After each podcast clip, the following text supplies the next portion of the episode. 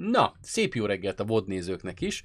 Nézzük akkor a híreket. Ugye a Canon úgy döntött, hogy az á es em el-t meg fogja egy kicsit szorongatni. Aki ugye nem tudná, az á es em el az nem más, mint a mai modern chipgyártás egyik legfontosabb, sőt a legfontosabb alapja, hiszen az ő gépein keresztül gyártják ugye akár az iPhone-okba a chipet, akár ugye a számítógépekbe az Intel és az á em dé cégei, ugye ezen, ezeken a gépeken gyártják ugye ezeket a különböző szilícium ostyákat, amelyekből ugye kivágásra kerülnek ugye a mai modern processzorok. És ez a cég ugye több mint negyven éve a modern chipgyártásnak a illetve ennek a levilágításnak, ez a fotó, nem is tudom mi a neve ennek, van egy eljárásnak egy ilyen ö, fantasztikus neve, amelyet ugye a kínaiak hát nem nagyon tudnak reprodukálni, hiszen egy ilyen á es em el gép nagyjából negyven darab, negyven lábas hajókonténerből áll, több mint százezer alkatrészt tartalmaz, és hát több mint negyven éves, ötven éves technológiai fejlődés van benne, amelyet ugye nem nagyon tudnak hát lemásolni egyik pillanatra a másikra, mert rengeteg olyan dolog van, amely ö, ugye tapasztalatból, az alkatrészek bonyolultságából, egyszerűségéből, egymáshoz való viszonyából adódik, és ezt ugye, hát nem lehet, ez nem olyan, mint egy drón, hogy fogom, és akkor belerakok egy villanymotort, és akkor az ugyanúgy drón, hanem itt ugye minden alkatrésznek külön szerepe van, és ezt nem lehet leemelni sehonnan. Ugye maga az á es em el évente nem nagyon sok gépet tud csinálni, mert azért, mert bonyolult és összetett, és nagyjából azt hiszem évi nyolcvan-száz gépet tudnak csinálni, jól emlékszem, de talán ennél kevesebbet. És ez ugye meghatározza a chipgyártásnak a, a nagyságát, a volumenét, hiszen hiába akarnak Amerikában új gyárakat építeni, azokban a gépek még nem készültek el. Tehát tök mindegy, hogy minden kész van, a gép nincsen bent, a termelőeszköz, akkor az nem működik. És ugye ezért van az, hogy egy új chipgyár fölépítés akár négy évet is igénybe vehet, mert hogy hát megrendeled a szajrét bele, de az majd csak két-három év múlva készül el. És ugye itt évekre előre el vannak adva ezek a technológiák. Emiatt ugye, hát nyilván itt van egy hatalmas piac, amelyet hát be kellene tölteni. Csak hogy hát szeretnénk ezt, hogy betöltsék ezt a piacot, mert más cég nem biztos, hogy itt helyt tudna állni. Nem így gondolja a Canon, aki úgy döntött, hogy összefog egy másik céggel, és az úgynevezett nanoprint technológiát fogja használni, amely... Ö, Ugye maga ugye az á es em el-nek a technológiája, ugye ez nyolcvannyolc éves, itt látható, de ők most úgy gondolták, hogy muszáj nekik ezzel kapcsolatba lépni, és úgy gondolják, hogy létre tudnak hozni egy sokkal jobb technológiát, sokkal olcsóbban. És hogy számokról konkrétan nem esett szó, de azt mondták, hogy egy számjeggyel kevesebb lesz. Tehát, hogy nem tudom mennyi egy ilyen á es em el gép, biztos fenn van az interneten, de mondjuk tegyük föl, hogy tíz millió dollár. A Canon azt mondja, hogy ezt egy millióért elő tudják állítani, illetve egy hasonló saját technológiás dolgot. Tehát itt akár a chip ö, gyártás az egy teljesen új forradalmát érheti át. Nem tudjuk egyébként, jelenleg, és ez nagyon fontos, hány nanométeren képes ezt gyártani, mekkora a volumene, mekkora költségei vannak az üzemeltetésnek, mennyi vizet használ, és a többi, és a többi. Tehát rengeteg kérdés van még, amelyeket nem tudunk, és ezáltal nem tudjuk, hogy ez profitábilis lenne mondjuk az á em dé-nek, ha mondjuk a chipjeinek mondjuk a tíz százalékát ilyen gépével, gépekkel gyártanak, tudja azt hozni, amit kell egyébként mondjuk az á em dé-nek, az Intelnek, vagy az Apple-nek, vagy a Samsungnak. Tehát, hogy ezek a gépek képesek arra, hogy ezt kiváltsák-e egyáltalán. Ha igen, akkor hogyan is fog ez működni a következő időszakban. A pletyka ott van, a bejelentés ott van. Konkrétumokat még nem tudunk. Ugye az idejében a Canonnak a részvénye huszonhét százalékkal ment fölfelé, és ugye maga az á es em el ugye litografi eljárással, ami készül, nekik huszonnégy százalékkal, de ezzel egyébként a Canon nagyon-nagyon komoly piacot hasíthat ki, hiszen nem az á es em el piacára fog rátörni, hanem arra a piacra, amelyet az á es em el egyébként nem tud magához vonzani, ez pedig a kínai piac, és így le tudja tarolni a kínai piacot. A kínaiaknak nem kell új gépet kitalálni, hanem megvehetik ezt a japán technológiát, és ugye Japán kiasíthatja ezt a dolgot. Kérdés az, hogy az Egyesült Államok hogyan fog ezt hozzáállni, hiszen az á es em el-t és az Európai Uniót többször figyelmeztette az Egyesült Államok, hogy ne adjon el olyan technológiát, amely segíthet Kínának abban, hogy fölzárkózzanak ugye a modern nyugathoz, mert hiába van nagyon-nagyon sok modern technológia Kínában, a chipgyártás az nagyjából olyan szinten áll, talán egy kicsit jobban, mint az oroszoknál, de én úgy tudom, hogy amit sikerült eddig lemásolni, az talán ilyen nyolc vagy tíz nanométeres technológia, de általában tizennégy és huszonhét nanométer között gyártanak. Jelenleg most az új iPhone-okban három nanométeres processzor van, a huszonhét nanométeres az talán ilyen kétezer, hát nem tudom mikori technológia, régi. régi. Tehát ugye teljesen más a fogyasztása annak a chipnek, teljesen más a számítási teljesítménye, szóval sok mindenben más, és ugye ennek a, ennek a lényege az lenne, hogy megpróbáljanak ugye minél gyorsabb és modernebb processzorokat létrehozni. Hát egyelőre ettől még messze van Kína, még talán egy nyolc-tíz év, mire a jelenlegi szintet eléri saját erejéből, de nem biztos. Ugye Kína nagyon sok pénzt áldozott erre, trillió dollárokat, szó szerint trillió dollárokat tolt el erre, csak hát mivel Kína Kína, és a kínai emberek azok kínaiak, mindenféle előítélet nélkül azért a kínaiak szeretnek szerencsejátékozni. Ebből kifolyólag ugye a szerencsejáték függőség az általában a különböző lopáshoz való függőségeket is elég erősen táplálja, és hát mint kiderült, több trillió dollárt loptak el, és egy fiacsip nem született ebből. Hát elkaszinózták, elkurvázták, és elköltötték egyéb dolgokra, emiatt ugye már meg is kezdődtek tavaly a kivégzések, de hát a pénz nem került elő, és csipek nem lettek belőle, és mindösszesen erre elment hát nagyjából hat vagy hét év, és nagyjából olyan három trillió dollárt buktak el a kínaiak ezzel, talán lehet, hogy csak kettőt. Szóval, és hát pár embert kivégeztek emiatt eddig, de nem nagyon jutottunk közelebb a megoldáshoz, és amikor ugye a en i o azzal verte a nyálát, illetve próbálták ugye a különböző Facebook csoportokon keresztül azt mondani, hogy a Huawei-től átjöttek, és eljött a, a, a processzor tervező, és hogy úristen, itt a en i o-nak saját processzora lesz, és akkor fogod, beírod az internetbe, hogy Huawei, meg hogy processzor, meg hogy kétezer-tizenhat, vagy mikor jött ki, aztán kiderül, hogy akkor is már le volt maradva tíz évvel ez a processzor, mert annyira, annyira nem volt meg a technológia hozzá, és akkor én röhögtem rajta, hogy ez nem igaz. És akkor beírtam, hogy ez nem igaz, mert hogy bla bla bla bla bla, és hogy ez nem úgy van, mert most a legújabb nyolc nanom, vagy mit tudom, hat nanométeres technológiával, vagy öt nanométeres technológiával fognak gyártani, de nincs hozzá gép. De akkor is azzal fog. Jó, akkor azzal fogják gyártani.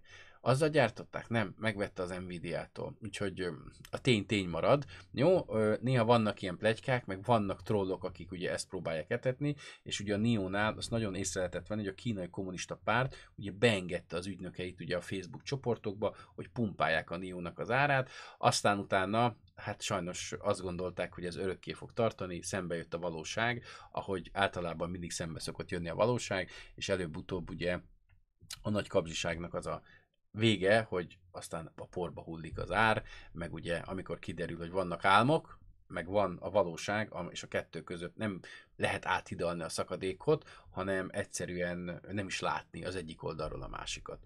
Na, és akkor menjünk át a kriptópiacra, ahol korábbi daytraderek arról nyilatkoznak, hogy köszi, de kösz nem játszunk többet a bitcoinnal, mert a bitcoin az most már ö, nem az, ami volt. Ugye Peter, aki, vagy Peter kétezer-tizenhárom és kétezer-tizenhét között közel be, saját bevallása szerint egy millió dollár tradingelt a bitcoinnal, azt mondja, hogy most egyelőre szerinte nem annyira volatilis ez, és szerinte nem éri meg egyébként ezzel foglalkozni daytradereknek. Mert ugye nincsen napi ugrálás, tehát korábban, amikor voltak nagyobb ilyen a volatilitás, ugye az, hogy nagyon mozog az ár, ugye ezeket meg lehet lovagolni, ilyen különböző hullámok, és ezek a hullámokkal lehet nagyon sok pénzt keresni.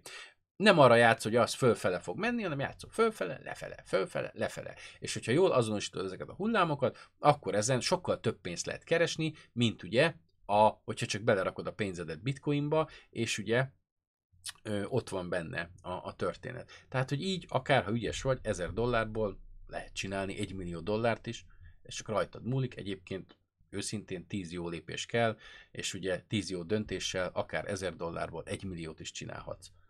Nem nehéz, csak nehéznek hangzik. Na, és meg kicsit nehezebb kivitelezni ennél, de a lényeg a lényeg ennyi. Na, és ami nagyon fontos, hogy itt többen nyilatkoznak ezzel kapcsolatban, hogy, hogy mi is a helyzet, és többen mondják azt, hogy nem éri meg. Ugye van Craig Murray, aki ugye nagyjából a saját bevallása szerint kétszázezer dollárt szedett össze, ő is egyébként ilyen kriptó day trader volt, de azt mondta, hogy ő kapott egy fülest, miatt az ef té iksz összeomlott, és kivette a pénzt, és azt mondta, hogy ő nem száll vissza a kriptóba, mert borzalmas azt látni, hogy berakod valahova a pénzedet, és holnap fölkelsz, és az a pénz nincs meg, elveszik, mert hazudtak azzal kapcsolatban, hogy ki, hogyan és miként fog ezzel kapcsolatban, ugye, vagy tartja ott a pénzedet, és hogy milyen dolgok vannak ott valójában. És azért ez egy nagyon-nagyon-nagyon rossz dolog, hogy az emberek ugye elveszítették a, a bizalmukat. Itt most nyilván a daytraderekről van szó, nem a a befektetőkre, és meg fogom mutatni, miért fontos a, a daytraderek jelenléte, és miért rossz az, hogyha ezek kikerülnek a piacról. Ugye a legrosszabb ugye ezzel kapcsolatban, hogy van itt olyan is, aki ugye Tim Vandenberg, aki ugye kétezer-tizenhat és tizenkilenc között ugye ö, egy holland platformot használt, ugye plusz ötszázat, ő ugye tizenkétezer dollárt veszített, de azt mondja, hogy hogy nála, hát ez annyira rossz irányba fordult, hogy teljesen másképp kellett gondolkodnia, de számára azt mondja, hogy, hogy most, tehát hogy ő bukott, és ő ezt el is ismerte. De azt mondja, hogy most annyira rossz lett egyébként. Ez egy olyan dolognak indult, amit én is szoktam mondani, és ez nagyon fontos. Tehát más is ugyanezt vallja, aki jobban benne van ebbe. Hogy a kriptó az egy manipulált dolog. Az egész úgy kezdődött, hogy az egész hogy elverje a bankrendszert, tehát hogy ki, kiszedje a bankrendszert alólunk, és hogy egy új revolúció, egy új forradalom legyen, amely megpróbálja a, az egész pénzügyi fizetési rendszert ugye megváltoztatni. És én ebbe hiszek is. De az, ami azóta lett a bitcoinnal, az nem az, aminek indult. És itt ő maga is leírja, ez a gazdagoknak a játszótere lett. Valami történik, ugye, akkor azonnal ö, ö, mozdul a piac, ugyanúgy, ahogy a kriptónál is mozdul a piac. Amikor az Egyesült Államok piaca zárva van, a kriptó gyakorlatilag nem mozdul. És ebbe nagyon-nagyon-nagyon sok igazság van. Régen ugye úgy volt, hogy hajnali, mit tudom, mi időnk szerint, olyan éjfél és mit tudom, négy között az ázsiai piac mozgatta. Most nem. Ugye régebben ugye volt, ö, ö, voltak ugye mozgások, de most ugye van olyan, hogy, hogy, hogy ö, ugye, hogy voltak mozgások, amelyeket glitchek, amelyeket le lehetett vadászni, és hogy mikor fog fölmenni, hogy fog benni, stb. Tehát ugye akinek ez volt a, ez volt a foglalkozása ezzel, ezzel trédet, tudja, hogy hol keresse az információkat, meg ugye volt, ugye nagyon sokan egyébként a kriptóból, és Sam Bankman-Fried is nem azért gazdagodott meg a kriptóból, mert daytradeltek vele, hanem arbitrást csináltak. Az arbitrás az azt jelenti, hogy van egy eszköz, van két tőzsde. Az egyik tőzsdén így ö, alkalmazzák az árát, tehát hogy mit tudom, én most mondok egy példát, van egy doboz gyufa, itt száz forint, itt meg száztíz. Mit csinálsz? Megveszem itt száz forintért ezt, és eladom száztízért ott. Ugye ez az arbitrázs, ezzel lehet, ezzel lehet nagyon sok pénzt csinálni. Soros György is egyébként nagyon sokat csinálta ezt. Ehhez ugye borzasztó nagy piaci rálátásnak kell lenni, rohadtul kell ismerni a piacokat, és ugye amíg nem jött a Binance, nem ö, egységesítette be nagyon erősen a piacot, addig itt milliárdokat kerestek emberek ezen, hogy arbitrázs ügyletekkel Ö, arbitrázs ügyletekkel kezdték elvinni ugye a, a dolgokat. Csak ahogy, ahogy jöttek a nagyjátékosok, úgy elkezdték. Sam Bankman-Fried, nézzétek utána, ő is ugyanígy kezdte. Ők ezzel, ezzel csinálták meg. Csak aztán rájöttek erre, hogy van itt egy lehetőség, és ugye az arbitrázs ügyletekkel lehet föntartani egy platformot. Csak aztán ugye ezek nem úgy sültek el, és hogy elkezdett tisztulni, meg egy picit egységesedni a piac, úgy ezek megszűntek. És onnantól kezdve csomóan kiestek a piacról. Tehát ugye ez is egy nagy probléma, hogy, hogy a szabályozatlansága, az összeszedetlensége miatt a piac saját magát károsítja, csonkítja meg, mert hosszú távon ez borzasztó nagy problémákat fog okozni, és ugye hát a legjobb az, hogy az emberek mit nem tudnak csinálni, mikor szerencsések, befogni a pofájukat. És ugye elkezdik a világgá kikürtölni, és szépen lassan ugye ezek a dolgok elkezdenek, ugye a kereslet kínálat megpróbál ugye egységesedni, és ugye hát ezek a különböző piacok szép lassan ugye vízszintre, illetve hát, hogy egy szintre léptek, és akkor aztán onnantól kezdve megszűntek ezek a lehetőségek. Tehát, hogy más is azt gondolja, hogy most és én is ezt mondom nektek, amikor a három vagy négy legnagyobb amerikai bank létrehozott egy saját kriptoplatformot, és azt mondja, hogy ők fogják eladni az intézményeknek a kriptót, és erre meg is van az engedélyük, és ez már működik is, akkor a Binance mehet a picsába, mert a Binance senkit nem érdekel. A Binance-nek ilyen szempontból az u es á-ban nincs jövője, és most a tőzsdefelügyelet el is intézi, hogy soha ne is legyen neki. A Binance el is kezdte bezárni az Egyesült Államokba a dolgait, kirúgja az alkalmazottainak több mint harminc százalékát, mert megmondták neki, hogy itt nem lesz helyed, öcsém. A kriptó azoknak a kezébe kerül, akik ellen ez létrejött.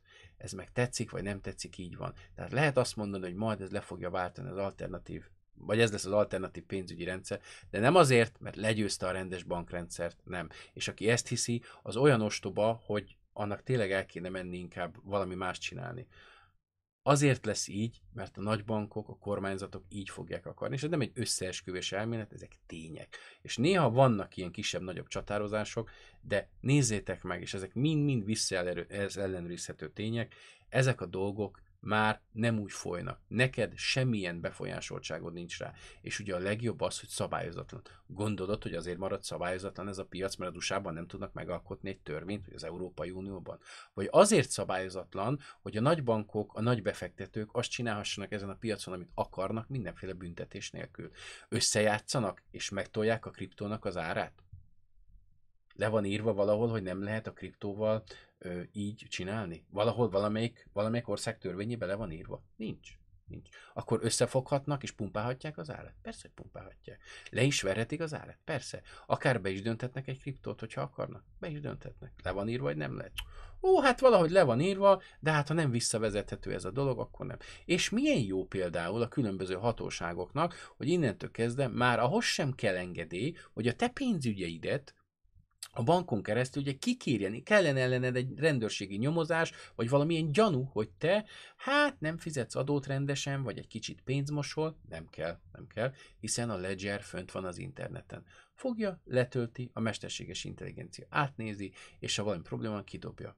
És nem kell, csak a letartóztatási parancsot kell kikérni ellened, nem kell nyomozást elrendelni ellened, nem kell rászánni erre pénzt, nem kell erre semmit csinálni, hanem te önként és dalolva átadod az adataidat. És aki azt mondja, hogy ez szabadság, hát az szerintem, az szerintem nem nagyon, az csak Észak-Koreába ért még eddig, vagy nem tudom. Tehát, hogy, hogy ez nem, nem szabadság, ez lesz az igazi rabszolgaság. És ebben a kriptó nagyon-nagyon sokat fog segíteni a hatóságoknak, a bankoknak, és az új pénzügyi rendszer az valóban kriptó lesz, a kriptó börtön, amelyben mindannyian, mindannyian élni fogunk, ahol már nem kell ö, semmi egy gyanú, hogy egyébként átnézzék az adataidat, hanem te önként és dalolva fogod átadni, mert azt gondolod, hogy ez így jó lesz.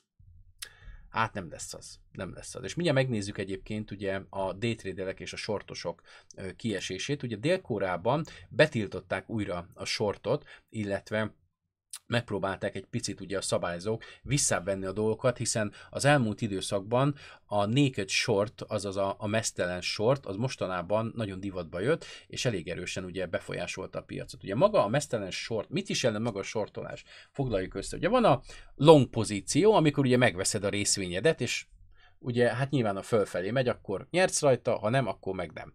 Ugye a shortolás az azt jelenti, hogy amikor esik a piac, hát megpróbálok ugye arra játszani. Tehát hogy tudok arra játszani, mert hát nekem nincs részvényem, de mégis szeretnék ugye ezzel kapcsolatban ugye részvényt, vagy árfolyamot spekulálni, hogy hát lefelé megy, de hogy tudom megjátszani.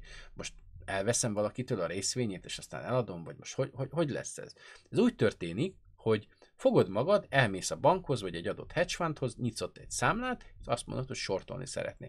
Azt mondják, van tíz darab száz dollár értékű részvény, tehát ezer dollár ugye a tíz részvénynek a, az értéke, azt mondják, hogy adjál nekünk háromszáz dollárt, odaadjuk az én részvényemet, az én részvényemet odaadják neked. Fogod magad, elbattyogsz egy másik piacra, ott eladod a tíz darab részvényedet, kapsz érte ezer dollárt. Majd ugye elkezd esni az ár, leesik mondjuk hétszáz dollárra, vagy hetven dollárra ugye egy részvény, és akkor így hétszáz dollár lesz ugye a tíz részvénynek az ára. Visszabattyogsz a piacra, megveszed hétszáz dollárért a részvényt, visszaviszed a brokernek, ő visszaadja nekem a részvényemet, a broker is kap belőle dolgot, meg én is kapok valamennyit erre, és akkor ugye visszakapod a háromszáz dollárodat, mínusz ugye a költségek levonva, és ugye ott van ugye ez a ezer és hétszáz dollár között költségek levonva, az a te hasznod. Így lehet ugye megsortolni a piacot. Viszont vannak, vannak illegális dolgok, ahol, ahol ugye azt mondják, hogy, hogy eladnának részvényeket, egy nagyobb pakkot, ugye? Ez a naked short, megtoljuk, eladnék háromszázezer részvényt ebből.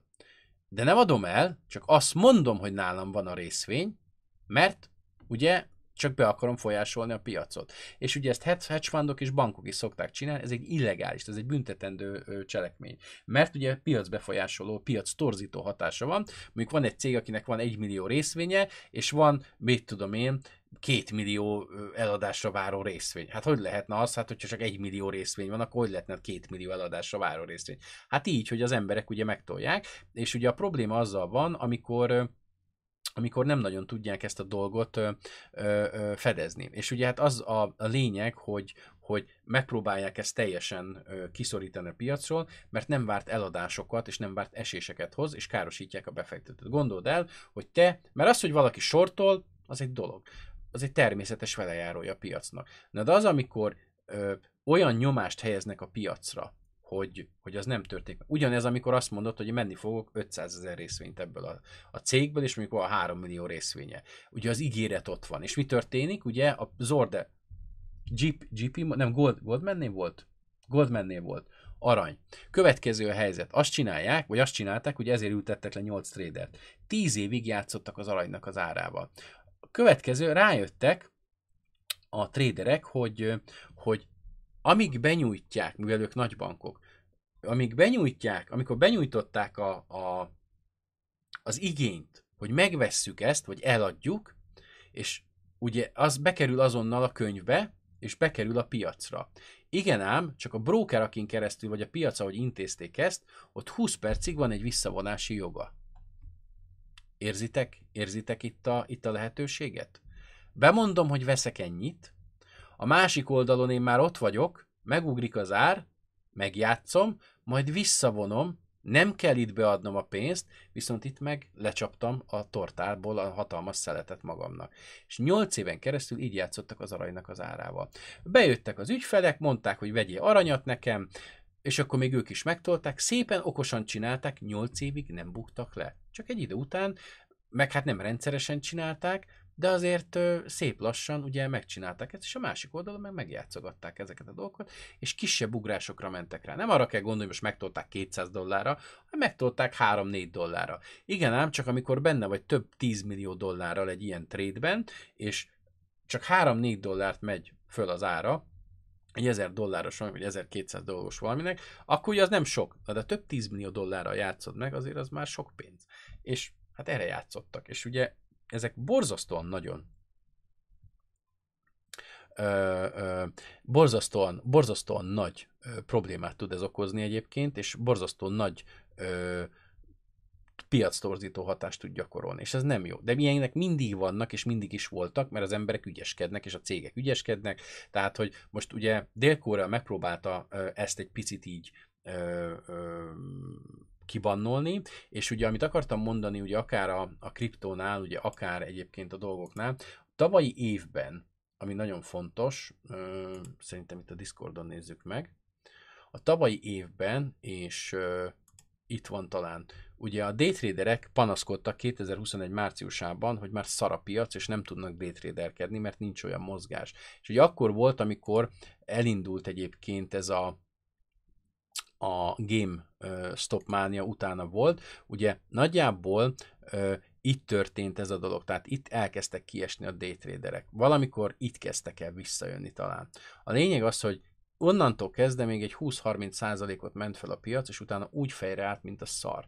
Mert a daytraderek az ugyanolyan fontos, mint a sortosok a piacon. Tehát a piacnak van egy dinamikája, van egy, van egy egyensúlya. Ha elkezdünk belőle elemeket kivenni, a piac egy darabig nem fogja megérezni, és aztán utána olyan fordulat jön, amely akár egy geopolitikai, vagy bármi más dolgot jelenthet, és annyira el tudja rántani a piacot magával, hogy ott komolyan életek, cégek és ö, ö, ö, országok mehetnek csődbe ezzel kapcsolatosan. Tehát soha nem jó, hogyha elkezdünk kivenni dolgokat ö, véglegesen ebből, és amikor azt mondják daytraderek, hogy nem érdemes foglalkozni a bitcoinnal, akkor ugye fönnáll annak a veszélye, hogyha mondjuk megy innen még vagy húsz-harminc százalékot, utána meg úgy fejrelhet, mint a szar. Akár ez is benne van, hiszen erre van nem is egy történelmi példánk, hogy amikor kiesnek a daytraderek, akkor utána bizony ugye a a maga a kedv, hiszen mi történik például itt Dél-Koreában is, mi fog történni? Pont ugyanaz, mint bármelyik shitcoinnal,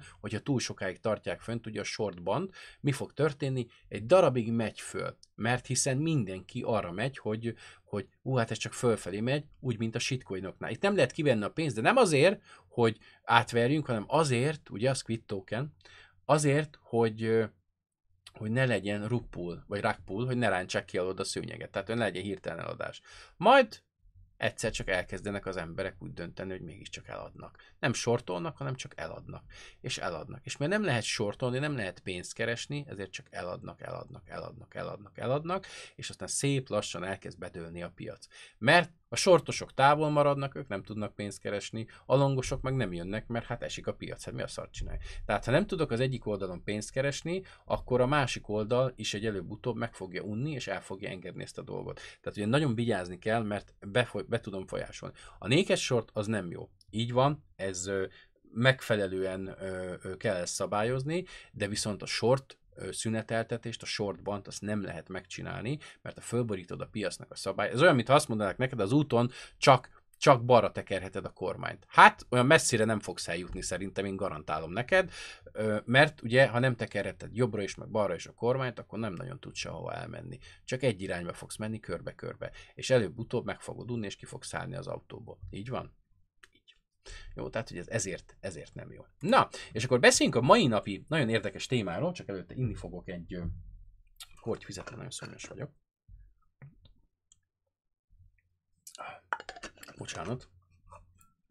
Szóval az Apple ugye megpróbálja megváltoztatni az életünket, és ö, nagyjából az Avalonte Health, aki egy titkos projektje az Apple-nek kétezer-tizenegy óta van, nem messze egyébként az Apple-nek a főhadiszállásától, de ez annyira titkos, hogy még nagyon sok Apple dolgozó sem mehet oda be, hanem ez egy teljesen külön, külön dolog, és ugye ez egyébként Steve Jobsnak volt az egyik nagy álma, és ez az ő öröksége egyébként, amely jelen pillanatban az Apple Watch-oknál fog eljönni. Ugye rengeteg-rengeteg mérnököt vettek föl, akiknek nem mondták el, hogy mind fognak dolgozni, de ugye megpróbálták a legjobbakat megszerezni, és ez az Apple-nek a kis, kis saját, saját kis sidequestje, és ami nagyon fontos, tényleg Steve Jobsnak ez egyik legfontosabb ilyen, ilyen dolga volt, és hát ez a mai napig él. Ugye mai napig van, külön van ez a cég, ez semmilyen formában nem jelenik meg, egy darab Apple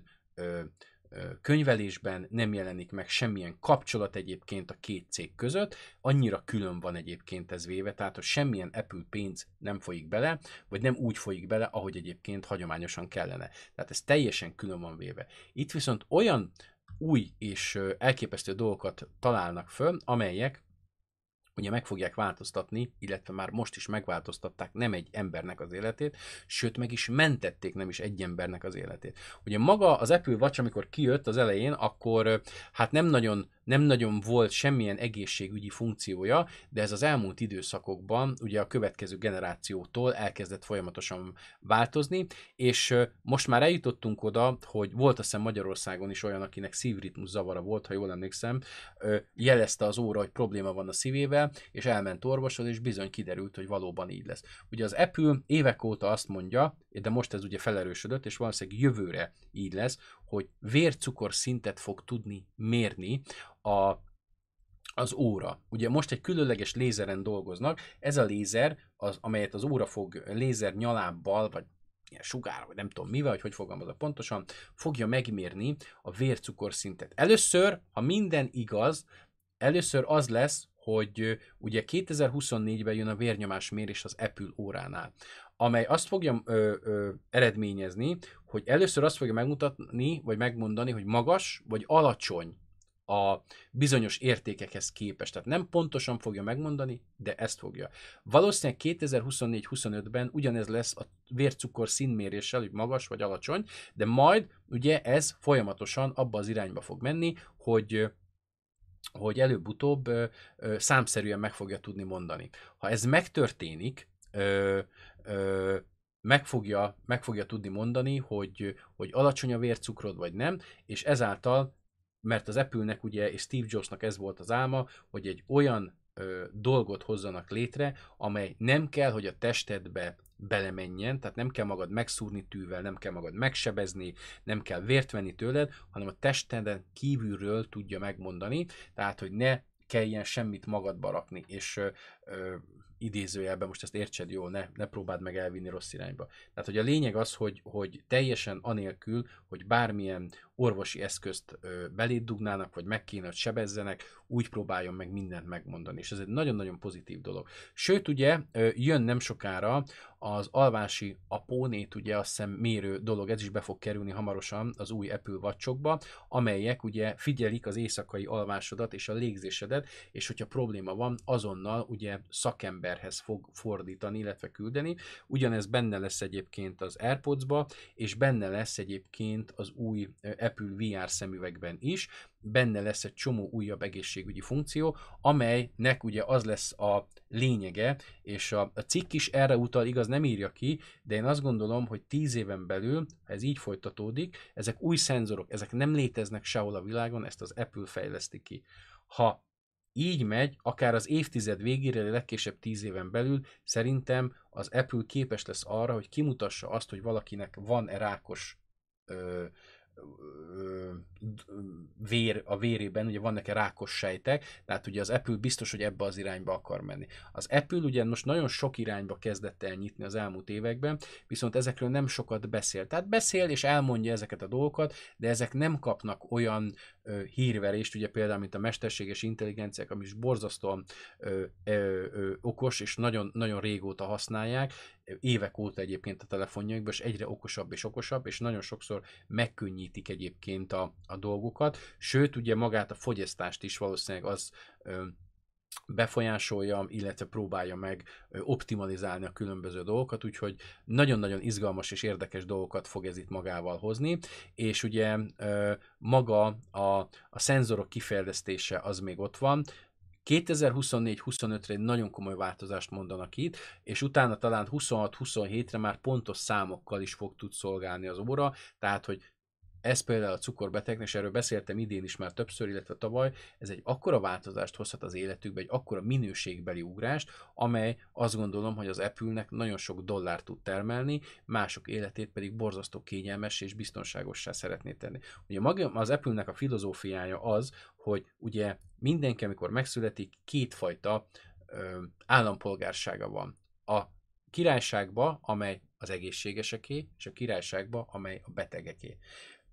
Mindenkinek megvan erre is, meg arra is a lehetősége. Az Apple nem hisz abban, hogy a betegség után kell kezelni az embert, hanem azt mondja, hogy a megelőzésben, a prevencióban látják a lehetőséget, és azt mondják, hogy azt szeretnék, ha mindenki abban a királyságban élne, ahol az egészségesek élnek, nem pedig a beteg királyságban. Ez pedig csak úgy lehet, hogyha megelőzzük ezeket a dolgokat, illetve folyamatosan figyeljük magunkat. És lehet azt mondani, hogy itt rengeteg dollárjel van erre ráaggatva, mert ez így van, ez így van. Viszont cserébe, ha jobb minőségű életet tudsz élni, ha egészségesebb tudsz lenni, ha időben tudsz arra jelzést kapni, hogy probléma lehet az egészségeddel, akkor ugye sokkal jobb minőségű életet élhetsz, ezáltal sokkal kevesebb problémád lesz, és ugye azért ne felejtsük el, és ez mindenre igaz az életben. Ha tudok valamiről, hogy probléma lesz, az anyagilag sokkal kevesebbe fog kerülni, hogy megelőzzem, mint hogy utána megpróbáljam azt rendbe hozni, ugye? Mert ha tudom, és látom időben, észreveszem a házban a tüzet, és el tudom oltani, akkor nem ég le a ház. De ha leég a ház, akkor onnantól kezdve az már sokkal nehezebb téma, és ugye sokkal többe is kerül. Tehát ugye az Apple erre, ö, erre viszi a dolgait, és ö, el lehet mondani mindent, sok mindent az Apple-ről. vastagan fog a ceruza, meg nincs olyan innováció, meg stb. Ezek olyan innovációk, amelyek nem arról szól, hogy az androidos telefonomon ilyen meg olyan funkciók legyenek, meg ezt nem lehet csinálni, az Apple-lel meg azt nem lehet csinálni, hanem ezek élet megváltoztató funkciók. Ezzel az életminősége rengeteg embernek sokkal jobb tud lenni, és én azt gondolom, hogy a technológiának erről kell szólnia, erről a filozófiáról, amit az Apple is csinál, akár ugye egészségügyben, akár másban, hogy jobb minőségű legyen. Mert mi a fasz értelme van annak, hogy van egy csomó jobb technológiánk, és jobban élünk, mint kétezer évvel ezelőtt, hogyha arra használjuk, hogy hülye Facebookot, meg TikTokot pörgessünk rajta. Az, attól nem lesz jobb minőségű az életünk. Attól lesz jobb minőségű az életünk, hogy meg tudjuk akadályozni azt, hogy az emberek meghalljanak. Hogy meg tudjuk akadályozni azt, hogy valaki, ö, ö, vagy nem, nem kell neki folyamatosan naponta többször szúrnia magát, ugye, ö, vagy vért vennie magát, hogy állandóan el, alkalmazza ugye azt, hogy megnézze a vércukrot, meg stb. stb. Hiszen ez borzasztó fájdalommal jár, ö, és nem kellemes, nem kellemes dolog ö, hosszú távon. Ugye? Mennyivel jobbá lehet tenni az életet. És ez nagyon-nagyon fontos dolog, és én ezt, ezt nagyon-nagyon szeretem, amikor ezt látom egy cégnél, hogy bizony, ezek a dolgok előrébb vihetik az emberiséget, és jobb. És bizony, ezt nagyon sok cégnek követnie kéne ezt a filozófiát. Van mögötte dollárjel? Van. Van mögötte haszonelvárás? Van. Na de az a pénz, amit belefektetnek ebbe évek óta, nyilván az egy olyan összeg, amelyet szeretnének visszakapni. De ha jobb lesz tőle az életed, miért ne csinálnád? Miért ne vennéd meg ezt a terméket? Biztonságban tudsz tőle aludni? Igen, mert figyel arra, hogyha problémád van a légzéseddel, akkor küld róla a riasztást? Igen.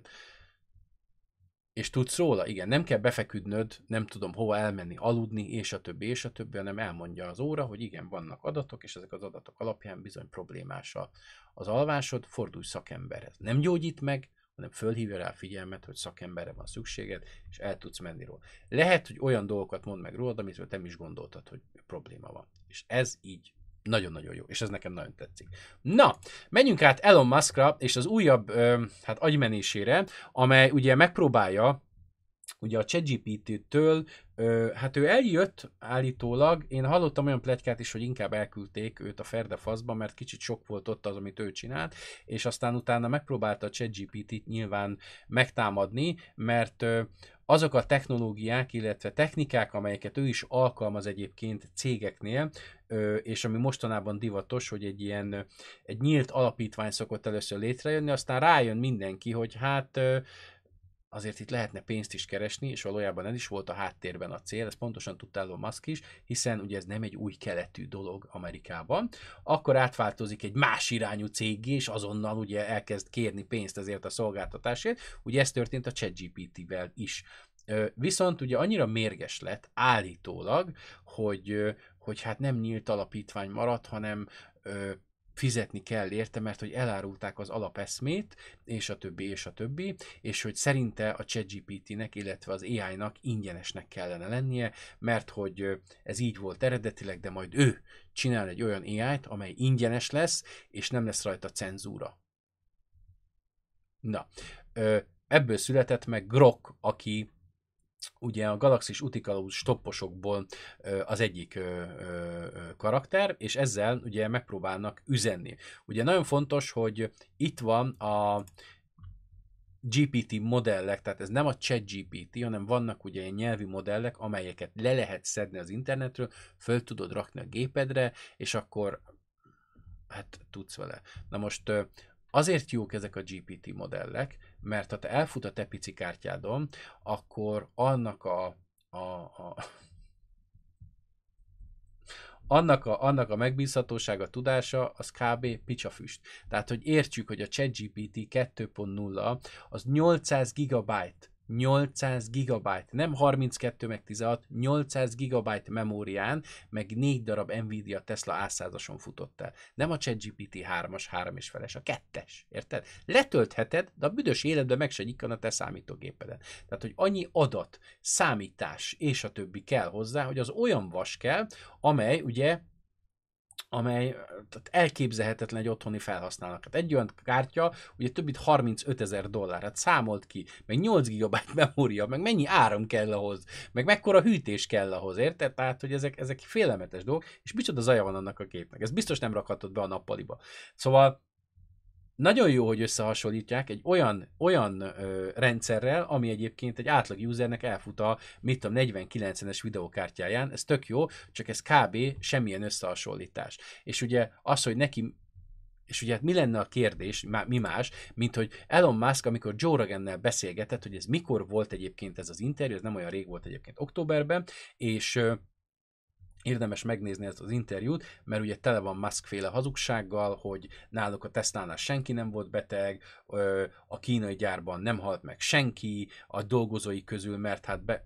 tele van olyan hazugsággal ez az interjú, amely egyébként minden valóságot mellőz, de a lényeg a lényeg, hogy, hogy mit viselt ugye Joe Rogan ebben, és hogy mikor volt ez az interjú. És mire erre tudott válaszolni, hát ezért ez egy fantasztikusan okos ö, ö, á i modell. Tehát, hogyha ez be van táplálva ez az információ, akkor tudja. És ugye megpróbálták ugye egy matematikai teszttel, illetve ugye megpróbálták ö, ö, egy olyan feladattal, Python kódolás feladatokkal ellátni, amelyek egyébként sikerült neki, átjutott rajta. Az, hogy milyen eredménnyel, azt nem tudjuk, viszont egyébként hasonló a ChatGPT három és feleshez, tehát, hogy azon a szinten van, ugyanazokat a feladatokat meg tudta oldani. Igen, ám csak a ChatGPT az egy egy évvel ezelőtti technológia. Azt pedig nagyon jól tudjuk, hogy fölmész a Google Collabra, ott is van egyébként Disco Diffusion, ö, gépgeneráló szoftver, ingyenesen, csak hát ö, az egy egy évvel ezelőtti technológia, vagy másfél évvel ezelőtti technológia. Elhiszed nekem, hogy az, amit ott fogsz kapni, az marhára nem arra fog hasonlítani, amit a Midjourney-nél kapsz. Tehát, hogy egy évvel le vagyunk maradva itt ebben a technológiában. És ami nagyon fontos, annyira ingyenes, hogy ezt csak az X előfizetők kaphatják meg, nyolc dollárért havonta, ö, és ö, ők próbálhatják ki. Tehát, hogy ö, még ugye béta változatban van ez a dolog, de, de ugye annyira ingyenes, hogy mindenki csak pénzért próbálhatja ki ezt a dolgot, és hát nyilvánvalóan rengeteg-rengeteg olyan információ van betáplálva, amelyek, amelyek egyébként az ő személyével kapcsolatosak, de hogy most mennyire valóságosak ezek az adatok, vagy mennyire, mennyire valóságos ez az összemérés, ezt nem tudjuk, mert reméljük az internet népe ezt megteszi helyette, és nem úgy fog járni, mint a Bard, ami a Google, akinek aztán tényleg van nem kis szerepe a, az internet internetben, illetve rengeteg adatkezelésben, és aztán információk, és a többi, és a többi, ők nem tudták megugrani ezt a, ezt a dolgot, majd valószínűleg ugye nekik sikerül, és én elhiszem, hogy nagyon okos és ügyes emberek dolgoznak ott, de azért még mindig nem sikerült még az önvezetés sem megugrani, amit pedig már meg van ígérve hét éve, még mindig nem sikerült azt sem megugrani. Van egy működő technológia, talán ez sikerül majd lemásolni, talán ebben, ebben jó lesz majd, hogy sikerül ezt a dolgot újra. De itt nagyon fontos, hogy ez a technológia nem egy év alatt alakult ki, rengeteg energiaforrás kell hozzá, rengeteg vas kell hozzá, mindez tud működni, és hát egyelőre úgy néz ki, hogy elég erősen le van maradva, és hát az a mesterséges intelligencia egyszerűnek tűnik, de egyébként nem az, csak úgy tűnik, hogy mindenki ezt szeretné. És ami nagyon fontos még ezzel kapcsolatban, hogy igen, itt van, ugye Premium Plus előfizetők kaphatják meg, ugye miután kilépett ugye a tesztelő fázisból. Tehát annyira ingyenes lesz, hogy senki nem fogja ingyen megkapni. Ez van. Na, ugye hamarosan véget érhet elvileg a hollywoodi színészek és a stúdiók közötti ö, hát ö, sztrájk, amely ugye az elmúlt időszakban elég nagy károkat okozott a filmiparnak. Ha minden igaz, csütörtökön be fogják fejezni ezt a dolgot, és már közel vannak. Nagyon fontos, három évre kötnek egyelőre szerződést, illetve a jelenlegi új feltételek, azok három évre lesznek érvényesek, tehát három év múlva újra kezdődhet a sztrájk. Ha minden igaz, ugye ezek a filmek, amelyek ugye el fognak tolódni. Avatar három, Captain America, Challengers, Deadpool három, Beetlejuice, Blade, a Dűnének ugye a második rész, az már készen, de csak jövőre jön, mert a színészek ugye a, a promóciós túrában nem tudnak részt venni. Fantastic Four, Ghostbusters, Gladiator kettő, Godzilla, X-Kong, aztán Kraven the Hunter, ő is kész van, de őt eltolta a Sony, Öm, egy évvel talán, vagy valami ilyesmi. Lord of the Rings, Lilo és Stitch, ugye az élőszereplős, a Mission Impossible őt is átolták kétezer-huszonhatra talán, vagy valami ilyesmi. Tehát ezek a filmek nem egy-két, egy-két évet fognak késni, hanem akár kettőt, hármat, hát inkább hármat, négyet, valamelyik négyet fog késni. Venomnak a harmadik része, a Snow White is elvileg kész van, ezt is eltolta egy évvel a Disney-t, ugye nagy probléma van a törpöknek a kinézetével, és ö, nem tudom, hogy hogy hívják a hölgyet, ugye megjelent róla egy-két nem túl előnyös fotó, hófehérkeként, és hát ö, ugye Gal Gadot lesz a, a mostoha, vagy a boszorkány, és akkor ugye hát ö, valószínűleg ugye Gal Gadot féltékeny erre a, erre a hölgyre, ami annyira nem volt ö, így. Aztán euh, még vannak itt ugye kedvenc sorozataim. Hát az ezerkilencszázhuszonhárom annyira nem, mert én egy kicsit szenvedésnek euh, érzem. Uh, itt a Billionsnél lehet, hogy lesz folytatás, nem tudjuk. Uh, a Cobra Kai azt egyértelműen mindannyian érezzük, én azt gondolom ezt a fájdalmat, de én remélem, hogy például Billions nem folytatják, az úgy most egyelőre az jó is van, hogy befejezik. Family Guy, uh, ef bé i Most Wanted, Grey's Anatomy, uh, akkor mi van? Last of Us ugye is eltolódik, Law and Order, uh, akkor annak ugye a spin-offja, akkor mi van még? Stranger Things, ugye azt tudjuk nagyon jól, True Detective, aztán Yellow Jacketsnek ugye a következő évad a Yellowstone, ő is csak kétezer-huszonötben fog fordat, folytatódni, és ugye az ifjú Sheldon is, tehát ugye rengeteg-rengeteg sorozat és film is el fog tolódni, és ugye ez a, a strike, ez annyira súlyos volt, hogy ez legalább három-négy éves késéseket fog ok- okozni, illetve a stúdiók azért, hogy ezt az időszakot ugye áthidalják, nagyon sok filmet elmozdítottak, hogy az uborka szezon az ne tartson olyan sokáig, hanem hogy néha be tudjanak dobni. Ezek a filmek majd jól teljesíthetnek az uborka szezonban, viszont ugye ennek az a következménye, hogy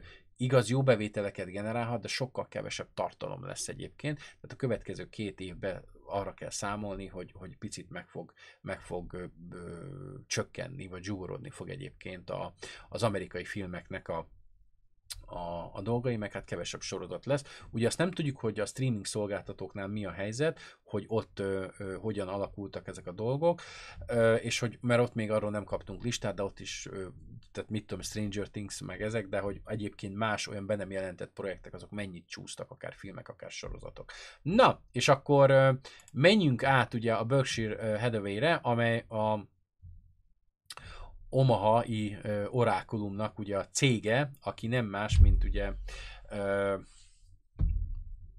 na, hirtelen akartam mondani. Warren Buffettnek a cége, aki megint hát nagyon-nagyon szépen hozott, és nagyon szépen hozta az elvárt eredményeket, sőt, hát sokkal jobbat hozott, mint amit korábban vártak tőle. Összesen százötvenhét milliárd dolláron vannak, ugye voltak szeptemberben, több mint tíz egész hét milliárd plusz bevételre tudtak szerteni, ez negyven százalékkal több, mint amennyit vártak. Ugye maga a Berkshire Hathaway-nek van nagyon komoly vesztesége, ugye az Apple-nél van, mert ugye negyven százalékuk, azt hiszem, nem akarok hazudni, az Apple-ben van benne, és hát eddig ez volt az egyik legfontosabb növekedési kulcs, most ugye az egyik legnagyobb visszahúzó dolog. Ami nagyon fontos, hogy egyébként Warren Buffett általában cégekbe szokott, ötletekbe szokott befektetni, és ugye az ő ötleteibe.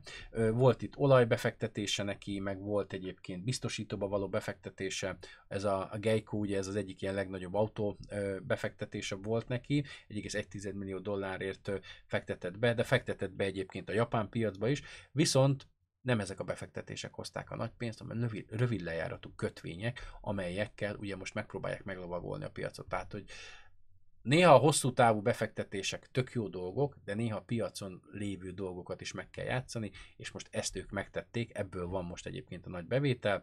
Berkshire Hathaway részvények egyébként elérhetők a tőzsdén, és biztos, hogy így ez nagyon pozitív dolgokat fog nekik hozni. Na, és hát úgy döntött a kínai en i o, illetve hát ugye maga a kínai Tesla, mert ugye sokszor csúfolták így, vagy próbálták meg fölemelni egyébként státuszából, és uh, annak idén, ugye én is erről beszéltem nektek kétezer-húszban, ez volt az, ami nekem elsőre megütötte a fülemet, amikor befektettem először a en i o-ba, hogy bizony-bizony, itt nagyon sokan azt gondolják róla, hogy ez a Teslának ugye a kínai változata lesz, és hogyha az emberek így gondolják, akkor ez is lesz, és ezt fogják beárazni, és hát aztán be is árazták ezt nagyon kellemesen, aminek én nagyon-nagyon felettébb mód örültem. Ugye most úgy döntött a en i o, hogy aki egyébként még mindig veszteséges és még mindig kormányzati pénzekből él, hogy tíz százalékát ugye a munkaerőnek el kell engedni, mert ugye itt az árháború, amiben Tesla belekezdett, ugye a kínaiaknál nagyon komolyan elkezdte érinteni a cégeket. Ez majd később valószínűleg más cégeket is meg fog érinteni, de ugye hát a profit marzsok azok csökkentek, ezáltal ugye valahol kompenzálni kell ezt. Ugye maga a szí í ó-ja, Lee azt mondta, hogy ő nagyon sajnálja ezt, hogy a kollégáknak, akik ezt, ér, vagy akik ezt átélik, hogy ezt kell tenni velük, de sajnos a cégnek ugye muszáj változtatni a korábbi hozzáállásán, és magában ugye a költségcsökkentésben, illetve optimalizálásban. Ugye erről beszéltem, hogy amikor elkezdődnek majd a problémák, nem az fog történni, hogy a cégek elkezdik csökkenteni esetleg a A, a vezetőknek a fizetését, hanem embereket kezdenek el kirúgni. És egyre több cég kezd egyre több embert kirúgni. Már Kínában is elkezdődött, ez nem is egy cégnél, ugye amerikai cégeknél is már tart tavalyi év idejében. Tehát, hogy amikor a nagy baj elkezdődik, az mindig úgy kezdődik, az embereket elkezdik kirúgdosni, mert ugye ez a következő hónapban azonnal meglátszik költségcsökkentés címen. És amikor ugye a en i o, aki folyamatosan megpróbált az elmúlt években fejlődni, elkezdi elbocsájtani a az alkalmazottainak a tíz százalékát, akkor azt, azt mutatja, hogy itt valami elkezdett megtorpanni a piacon, mert akkor most vagy nem jön annyi kormányzati pénz, vagy ugye nem megy annyi értékesítés, mint amennyi korábban. Ez ugye rövid távon jót tesz a cégnek, hiszen ugye csökkennek a költségei, és növekszik a bevétele, illetve nem a bevétele, bocsánat, a haszna. Viszont hosszú távon, ugye mivel ö, csökkentik a munkaerőt, ezáltal valószínűleg ugye kisebb lesz a, a volumene, vagy kevesebb lesz a termelésnek a volumene, és hosszú távon akár ez befolyásolhatja a céget.